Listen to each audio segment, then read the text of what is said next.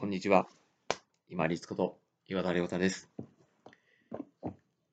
休みとの落差をなくすために必要なこと、一点だけです。要は、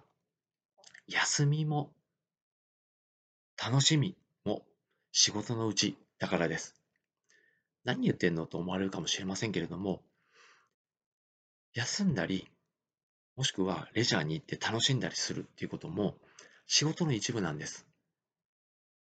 なぜか。生きるっていうところの側面から見ると、しっかり休む、休憩する。そして、他のレジャーで気分転換を図るっていうのは、生きていく上では、これ仕事の一つなんですよね。まあ、仕事というと、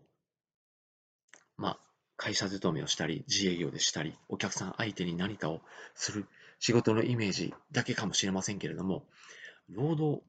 まあ、商売、商い以外の意味で、人生において生きるっていう意味では、休んだり、自分がレジャーで楽しんだりということも、生きる上では仕事の一部なんです。こういうふうに思えると、何かこう過度に休みの時の方がいいことで、通常の業務、商いの方は、何か自分がやりたくないことのちょっと一部っていう感覚が少し薄れてこないでしょうか。休むのも仕事のうちです。こういうふうに考えてくると、面白いことにですね、仕事、商いの中に遊びの要素っていうのをちょっと入れる余裕が出てくるんですよ。なぜか、遊び、休みの方に仕事の意識が出てくるので、実際の仕事、商いの方に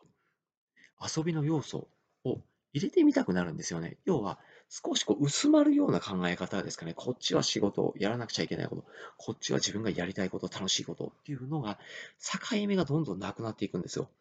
そうすると、まあちょっとこう休みながら、休憩しながらとか、ここはちょっと挑戦するために遊んでみようかっていうふうに、仕事を飽きないでも、自分がやりたいことというのをちょっとこう挟んでみるとかですね、ちょっとこう遊び心を持って仕事や商いに取り組めるような視点というのが出てきます。休みも仕事のうちです。そう考えていくと、垣根や落差っていうのがどんどんなくなっていって、月曜日の朝であるとか、祝日の翌日の憂鬱、暗い気持ちっていうのが少し薄まると思います。ずっと休んでいると、それはそれでしんどいんですよ。仕事、やるべきことがあるからこその休み。けれども、本来生きるというところの意味では、この休み、娯楽、レジャーも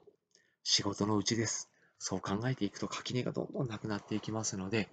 楽に仕事に、飽きないに向き合っていけると思います。本日もご清聴いただきましてありがとうございました。皆様にとって一日良い日となりますように。これにて失礼いたします。